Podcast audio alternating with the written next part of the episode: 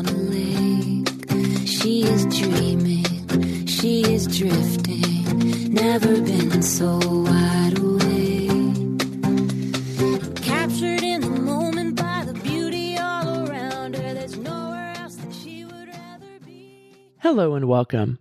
This is Koren Motekaitis, and you're listening to How She Really Does It, the place where inspiration and possibility meet. Creating change. When it's kind of far away, creating change can be dreamy and magical, lots of magical thinking, like it's going to be fantastic, it's going to be beautiful. And we can have so much magical thinking, right? It's the fairy tale, it's the promised land, it's the live happily ever after until we actually go through that arena door and step into it. And then it's a shit show. So I want to talk about creating change. It'll be interesting to see how many people listen to the show because while we may want to create change, we have a lot of resistance towards it. So usually creating change isn't the way to draw people in, like, ooh, creating change. But so many of us want change in our lives and we just don't know the steps to do it or the way that we do it is what I'm going to talk about. And it's not working. We're exhausted. So, my invitation for you today, because this is what I help clients do every day, you know, every hour that I'm coaching clients is creating change. And I've gone through and I've created my own change in my life. And a lot of it is internal changes. There have been external changes. There have been career changes. There have been lots of different changes. So let's talk about the old way of doing it and the way that maybe you've been doing it, which is getting you into the stuck, and the actual way that is effective and sustainable, as well as less exhausting because change is exhausting. Change is doing something different, it's learning something new. That takes brain juice, that takes emotional energy. There's a lot of vulnerability. this all sounds fantastic, doesn't it? all right. So let's talk about the old way. The old way of creating change is what? To beat ourselves up, hate on ourselves, punish ourselves, which then leads to where we stop believing in ourselves, right? It's so ineffective. Because if we stop believing in ourselves, the very thing that we need is to be able to believe in ourselves so that we can, as Brene would say, dare to be great, right? Dare greatly in our lives so that we can enter those arenas and be courageous. But if we don't believe in ourselves, it's really hard to dial up the courage that we need to create the change. And so when we stop believing in ourselves, then then what are the stories that we're telling ourselves? What is our mindset like? right? And that's where often we go into numbing and hiding, right? Shutting down and getting in this downward shame spiral, right? And then we can maybe beat ourselves up. It just becomes this vicious, nasty neighborhood. And I've had many clients who have built successful careers beating themselves up and hating themselves on the way up. But at some point, it doesn't work.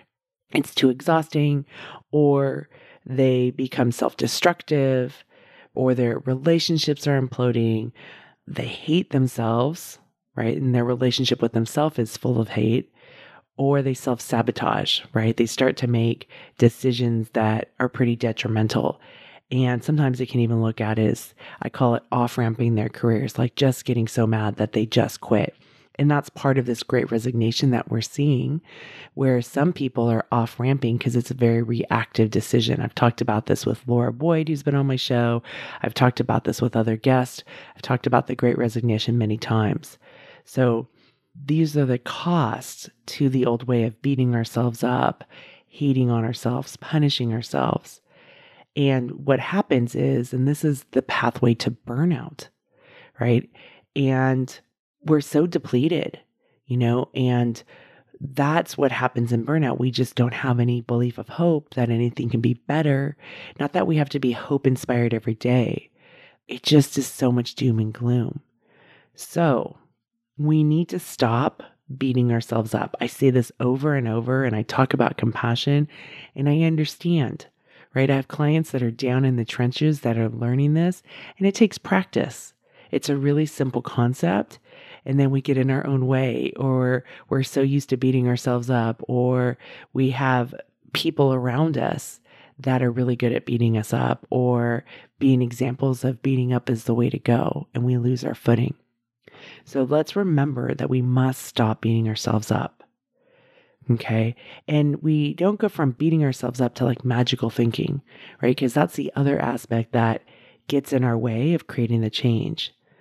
And when I talk about magical thinking, I think about like people who leave their corporate job because they want to be an entrepreneur and have total control of their schedule and do whatever they want. They don't want to have, you know, anyone being the boss of them, which is fine, right? I don't like anyone to be the boss of me, but they swing on the other side of the pendulum, right? And one of the things about being an entrepreneur is that it requires a great deal of self regulation, it requires a great deal of honoring commitments to yourself when nobody's watching. When we go into an office and we have a time and other people are expecting us, that is actually a support system to help us be accountable. So, it's not that it can't be learnable. A lot of people in the last two years with COVID and working from home have learned how to create systems that support them. Let's not go into magical thinking of like, oh, you know, this isn't working. I'm going to off ramp and it's going to be all magical and roses and sunshine. Being an entrepreneur is fantastic. I have plenty of clients, entrepreneurs. I'm an entrepreneur. There's some beautiful things and there's some total shit shows. But let's just get rid of the magical thinking because then that creates more pain and suffering, right? The other idea is like, oh, I work in a toxic culture, so I'm going to leave and I'm going to go to a new company that doesn't have a toxic culture. There's a lot of recruiting that's going on. There's a lot of, ooh, here's this shiny unicorn. It's going to be fantastic. Here's the thing is we all have our own pain. We all have stories that would break other people's hearts. We've all had a broken heart. We all have our own difficulties. And so we bring that in, right? We bring that into the work environments. And there's a lot of us that aren't great at emotional regulation. So there's going to be toxic cultures other places. And while there can be great companies, there may be, I mean, sometimes companies have 60,000 employees. There's going to be systems that are dysfunctional in those workplaces. There's going to be units that are really functional. And sometimes people have been working in really functional units and then somebody retires, somebody leaves, and then the dynamic changes. I've had a number of clients that have had that. So again, with magical thinking, right? It's, oh, I'm going to leave this for the, the grass is greener on the other side, right? Instead of realizing like, okay, there is a lot of toxic culture throughout. All environments have their difficulties. There are difficult people. There are difficult colleagues. There are difficult bosses. There are difficult customers. There are difficult vendors. There are difficulties. So, my friend, knowing that there are difficulties, it's really important to just realize that instead of having the magical thinking, because that's where it causes a lot of pain and suffering for my clients who are trying to create change, thinking that, oh, in this future, it's all going to be better. It's like the magic wand, right? There is no magic wands. There are shit shows everywhere, and we can live an amazing life. Okay. So it's not about not having them. It's about managing. It's about emotional regulation. It's about moving through it and knowing that there's shit shows. One of the favorite metaphors that I like to talk about is the weather. So I live in California, Northern California. In the summer, it gets really, really hot. And prior, I grew up outside of San Francisco where it was, you know, 70, 80 degrees was a hot day year round. And I remember moving up here to Davis in college thinking, this is crazy because it was so hot and then it got so cold. I remember my freshman year, we had Christmas training, which I wasn't thrilled about being up here at Christmas training and walking out onto the pool deck. And nobody ever loves, well, at least I don't, morning practice. And it wasn't even that early because I remember the sun was up. But I walked out onto the pool deck. It was freezing. It was 18 degrees, and there were icicles hanging from the blocks. And I looked at this ridiculousness and said, What the hell am I doing here? Why did I choose this school? It was really cold, right? Again, What I thought was cold wasn't even cold compared to this. Granted, the pool's 82 degrees, it was cold. That was a very cold winter, and I remember the pipes were freezing throughout town. So in the winter, it's cold. In the summer, it's triple digits. And I remember when I was first coaching swimming back in 1993, and it was 114 degrees for like six days in a row. And I'm thinking, what am I doing here? I ask that question a lot. What am I doing here? It's the weather. There's nothing I can do about the weather. I can't change it. I can pretend and think that it should be different than it is, but that's not going to create any difference. So instead, I can better it and be like, okay, when I get off of work, I'm going to go to the movie theater. I'm going to bring cool drinks. I remember when one of the parents brought a cooler full of like iced teas and Arizonas and different drinks. It was one of the best days. So that's what I mean by managing it. Instead of arguing with it, thinking it shouldn't be, is how do you manage it? How do you take care of yourself so you can get through those difficult things? The weather is the weather. Difficult people are difficult people. There's going to be toxic cultures. How do you not let that take you on so like you suffer from heat stroke in those 18 degree days that you freeze, right? What are the things that you do to protect you from the elements of the weather? That's what I mean by managing them. It's not about not having difficult people, but how do you manage as you move through it? Okay. So the old way again is beating ourselves up, hating ourselves, punishing ourselves. I've had lots of clients who've been very successful by going this way. This is the pathway to burnout. It is the pathway to burnout. It is the pathway to hating what you do. It is the pathway to ending whether it's a sport, a job, a career, a relationship, in a way that is very painful. And I think about people who leave our sport of swimming where this has been their way to success. And when they leave it, they really hate it, right? Because they beat themselves up.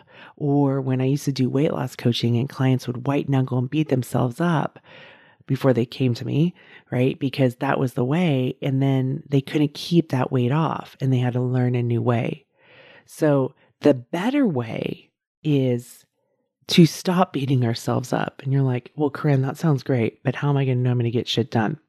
You well, compassion is not weakness, my friend. I had a client that used to tell me that. She's like, Koren, I really think compassion is weakness. And then I remember one day she finally was like, I think compassion is the way through and it was really the way through of a very difficult situation. I was working with a group today and we were talking about anxiety. And Harriet Lerner talks about how we deal with anxiety as we either overfunctioners or underfunctioners when we are feeling anxiety. And it was so beautiful my group because as they were going around and identifying were they an over or an under, many of us were both, and we used them in different circumstances. And it was beautiful because we were just stating it as it was. There wasn't judgment. And for those of us that didn't have judgment, there wasn't shame and there was so much less pain. It was very matter of fact. It's here I am now that I see this. What can I do moving forward? So acknowledge what you do without judgment. We must acknowledge what we do so that we can change. You cannot change what you do not see. And it's really hard to see a lot of our emotional beings, how we respond, how we react to things, right? Because it's not something that one is we're seeing it through our eyes. We're not watching ourselves on the outside. We're in the experience. It's not something we can touch. It's really can be hard to measure. So we must be able to own it when we can start to go, oh, when I'm feeling anxious, I tend to jump into fix it. I tend to, you know, I don't hold that space. I'm like fixing it because I want to take away this discomfort. I get busy into other people's problems because I don't want to deal with my own, right? Own that story without judgment. All you need to do is own the story, right? Acknowledge what you do as matter of fact as you can. Right.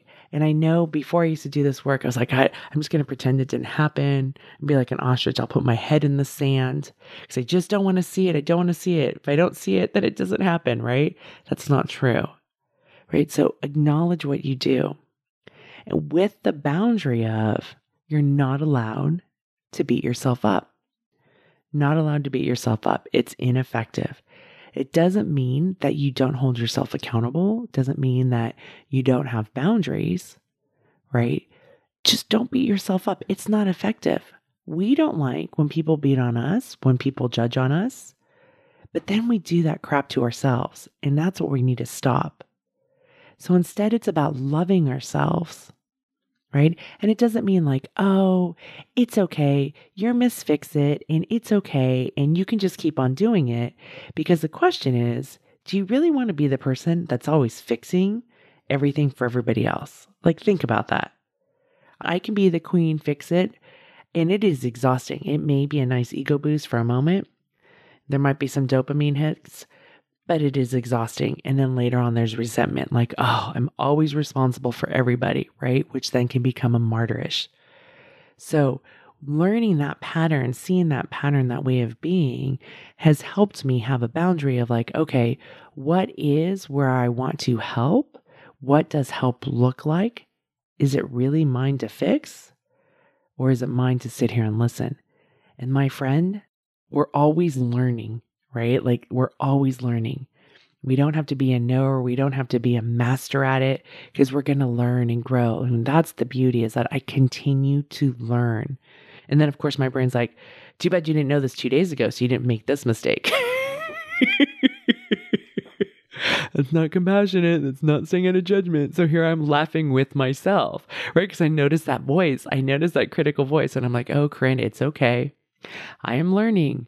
I am learning and I'm developing and I'm evolving and I'm going to continue to get better at this. So, the goal is is to have a boundary that you're not allowed to beat yourself up. You're here to love yourself. Loving yourself is how I was talking to myself in that later half. It's not about rationalizing or not holding ourselves accountable or not being in integrity with ourselves. Loving ourselves is being in alignment with who we are it's being in alignment with our values, with our way of being, right? Each of us has a different set of values that are uniquely ours. Your values may be different than mine. That's okay. There's not a right way or a wrong way, right? That's actually filled with a lot of judgment, the right way or the wrong way. It's about being in alignment with your values and loving your values and loving yourself. Loving yourself, like I was coaching a client today and I said, when your daughter was born, did you love her? She said, Yes, of course. And I go, Think about it. She didn't do anything. And when they're babies, like when they're newborns, they're really hard. They may not nurse well. They don't sleep. We are trying to understand what they need, right? There's a lot of crying. They're pooping. They're peeing. Like there's all this learning. I remember when my daughter was 10 days old, I had her on my lap in front of the window because she needed vitamin D. And I just looked at her. She could barely open her eyes. She was just really a blob, right? Lots of tears. We was it wasn't a whole lot of fun. And I felt this tremendous love, right? It wasn't because she did something. It wasn't because she was so amazing or so brilliant or so smart. She was a blob and I loved her. That's what I mean by loving ourselves, right? We need to go back and love ourselves, nourish ourselves so we can grow and be in alignment and show up in our lives and be able to be connected with other people. So, loving ourselves, being who you really are. And here's the thing it's already inside of you, and it's deep inside of all of us. And sometimes we refer to this as our best version of ourselves. We don't have to be like the A plus perfect, you know, armored up self, but it's who we essentially are, right? That's the way that we want to love ourselves. And when we can come from this place, then we can acknowledge our strengths. What do I do well? Here are the things that I do well. Sometimes people like to call it weaknesses. That can be a shame trigger. You know, there's no need to have shame about it. Own it, right? one of my weaknesses is I'm not a great cook. I own that story. There have been times that I wanted to learn how to cook and I've learned that skill. It's a learnable skill set. And this morning, as I was making my poached eggs, like I have this new system. I love building systems. I love creating, you know, I like to be efficient and productive, which is just another form of perfectionism because it's cloaking for not wasting time. And I figured out how, after what this is mid April. So I've been doing this probably since, I don't know, February of making poached eggs. And so I have this system and I've revised it even more. So it's even more efficient. And I'm like, yes, it's kind of like an A plus on productivity efficiency, right? There's that little part of me. But I noticed like it's actually complicated, but I've continued to build it and revise it. So therefore, it's a system that I understand and it allows me to make the breakfast. And I remember when I was sitting there with my eggs and my breakfast this morning, I was like, wow, look at this. This is amazing. I would never go out to breakfast because I can make this amazing thing. So I can cook when I put in the time and the practice and I'm willing to overcome, you know, the falling down moments. And that's delightful. And I'm also willing to own that one of my biggest anxiety areas is in hosting people for a meal. That's like very, very stressful. That's not my idea of fun. It's part of it is because I haven't practiced it and learned it right? So I can own that part, not judge myself, and accept that's where I am today. And if I want something different, I can either practice and learn how to do it. I could hire out, which I've done in the past. There's many different options. Okay. So we want to acknowledge our strengths as well as our weaknesses right? Maybe in work, maybe you're really good at delivering the presentations for work. You're maybe you're not great at the financial modeling. I've had many clients that aren't great at the financial modeling, but they had a team of people that was really good at that. But they had all the shame that, well, I'm not good at it. It's okay. Own that part. Do you need to be able to build it or do you have somebody on your team that can? Where are you on the team? And is your job to be the one that presents? Is your job to be the one that delivers on the sale? Is your job that to be the one that connects with people? Right? We think about a football team. Maybe you have a really good throwing arm and you're not a good kicker. Don't worry about the kicking. We need to bring in a good kicker. So acknowledge your strengths and acknowledge your weaknesses. And when we acknowledge our strengths, one of the boundaries around this is that let's do it without arrogance then we don't need to one up or be better than other people, right? That's not what it's about. It's like when we acknowledge our strengths, we say, This is what my strength is. This is what I'm good at. And being able to really own that and being truly comfortable with who you are and what you're able to do and not able to do, right? That's the sweet spot we want to get into. We don't need to beat ourselves up and we don't need to puff up right? We don't need to shrink and we don't need to puff up. Like we just need to be who we are. I use this quote like every single day. I remember when I first read it, I was drawn to it. I was like, ooh, I liked it. I didn't even understand why I liked it. My soul knew that I needed it more than I did. And I use it every single day, used it many times with clients this week. But this is from Brene Brown. It's from The Gifts of Imperfection. It's owning our story and loving ourselves through that process is the bravest thing we'll ever do. It takes a lot of courage to own our story. It takes so much courage to love ourselves, right? Culturally, we're supposed to beat the crap out of ourselves. Like, who do we think we are, right? Own our story and love ourselves. That, my friend, is how we create change within ourselves. Own our story and love ourselves we mistakenly believe it's our flaws that keep us from what we want. However, and so we don't own our story and we hide away from it. However, our flaws, our potential stories of how we're broken, that is what helps us become who we are. Right? So we own our stories and we look at it. And if there's something you're not good at, that is something you can create.